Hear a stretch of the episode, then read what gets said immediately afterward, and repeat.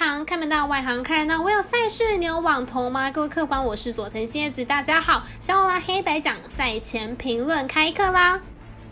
首先恭喜网球杨丞琳艾玛拉杜卡努以十八岁的年纪拿下美网球后的宝座，而男单方面球王乔科维奇顺利回进冬奥朱莉，顺利打进了决赛。麦维德夫是否能够阻止球王的大满贯呢？好的，接着来看到美国职棒的消息，由于明日赛事多在半夜，微微明日选定纽约洋基与纽约大都会的地铁大战为单场的赛事，目前还没有开放投注选项。虽然未来以及艾尔达都有排定转播，但因为没有场中可以玩，所以有点可惜。谁知道明天会不会突然有半天台风假的小确幸呢？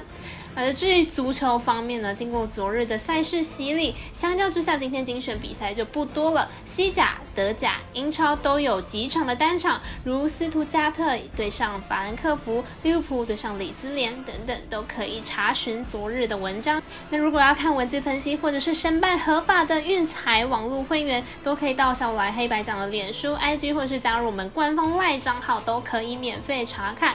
王海浮沉客官们千万不要跟丢了。由于节目时长，今天预计介绍两场赛事。第一场是明天凌晨四点的麦维德夫对上乔科维奇。麦维德夫目前为世界排名第二名的俄罗斯好手，今年印地赛事在加拿大大师赛获得了冠军的他，状况是非常的好。本届美网看起来更是与其他选手是不同层级的表现，六场比赛仅仅失掉了一盘，状况非常理想。乔科维奇目前为世界排名第一名的塞尔维亚名将，本届美网将挑战个人第二十。一座大满贯冠军的记录。本届美网虽然没有缴出跟过往一样强大的压制力表现，但稳定性是不在话下的，依旧是世界最佳的网球选手。两位选手生涯交手过八次，其中有五次是由乔科维奇获胜，在大满贯乔科维奇更是一次都没有输过。本场比赛或许是今年三巨头面临最大挑战的一次，看好麦维德夫受让过关。我们神秘的咖啡店员 As Talk 推荐麦维德夫首让四点五分。好的，接着来看到足球部分，明天凌晨三点的班莱对上埃弗顿。埃弗顿近期三场英超表现不差，球队打出二胜一平的不败记录，其中锋线端表现更是异常惊人，球队连续三场打入两球以上了，且球队面对英超实力中下游的队伍，基本上是不留情面。